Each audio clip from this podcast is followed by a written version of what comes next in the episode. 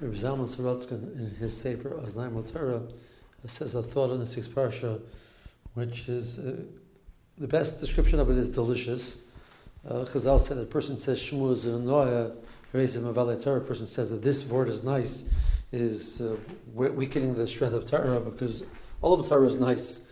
And we don't describe something from the Torah is nice, but he calls that Shmu Zenoya. Uh, the Pasuk says in regards to the mitzvah of Hashavas Aveda, that a person finds a ready, he should return the Aveda. So if you do not, uh, if you're if you're the owner, the, your brother, the owner, is not nearby, and you do not know him, you take it into your house and you take care of it, etc. So he asked a question that the main point of here is you don't know whose it is, so you take it in and you do the act of taking care of it while you're doing some process of trying to publicize it, so the, the person will find out about it and come and claim it. Uh, why is it relevant that the, the, brother is close or far away? That's not the point. The point is you don't know. So just say that you don't know who it is. The Torah says, if he's not nearby, you don't know him.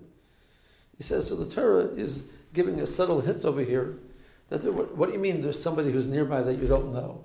If you don't know, it must be because he's far away, because your responsibility is that everybody who lives nearby to you, you should know him. Not only should you know him, because again, that's not the point. You found the item, you didn't find him, is you, that you know his items. Oh, this is Beryl Shore. I should return the shore to Beryl. Because if I don't recognize Beryl Shore, even though I know Beryl, so I, I don't know what to do. I found the shore, and I'm going to have to do the same process of taking it into my house and storing it. Meanwhile, while, while, I'm, while I am publicizing it, to get it back to him. So the Torah is telling us that we can assume, that we should assume, and we should know that we are supposed to assume that any person who lives nearby to me, I'm aware of him, I'm aware of his, his nechasim, and therefore I'm able to recognize his nechasim and say that, oh my gosh, that's short, Beryl sure, I better return it to him. So the Torah says, so where's the scenario where you're going to have to do this process of storing it and, and publicizing it. Must be he lives far away. So the same way the, the, these items are important to, to Beryl, they should be important to you. I don't Beryl's nechasim aren't important to me per se, but as much as Beryl is important to me, and these are his items, I have I have an assumed responsibility or assumed feeling of brotherhood that I would want to know what it is where, and, and, be aware of them because I want, I want to help him maintain his items.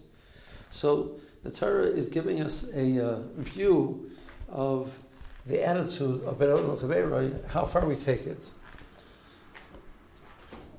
One, one aura that we know that the Torah has an Isser Gezel. He says if Torah would not write the Isser Gezel, we would learn it from the Mola Chazal said. So the ant uh, one ant picks it up, he puts a smell on the item, and all of the uh, ants which go by, if they see the, the ant found the kernel and dropped it, so all of the ants which go by will not touch the ant, the kernel because it has the smell of the owner on it.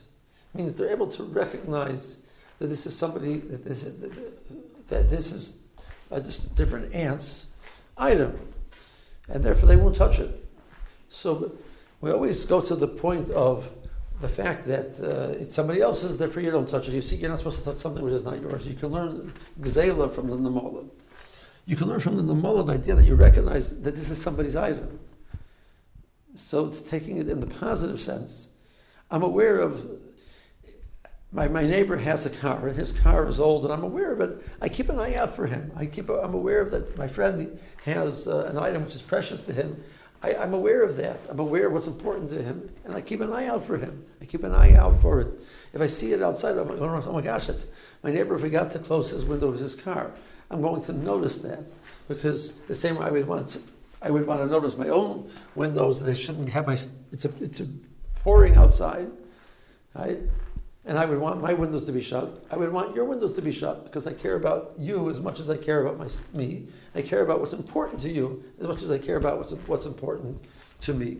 So the Torah is giving a beautiful, uh, subtle hint in how we approach Have a good Shabbos.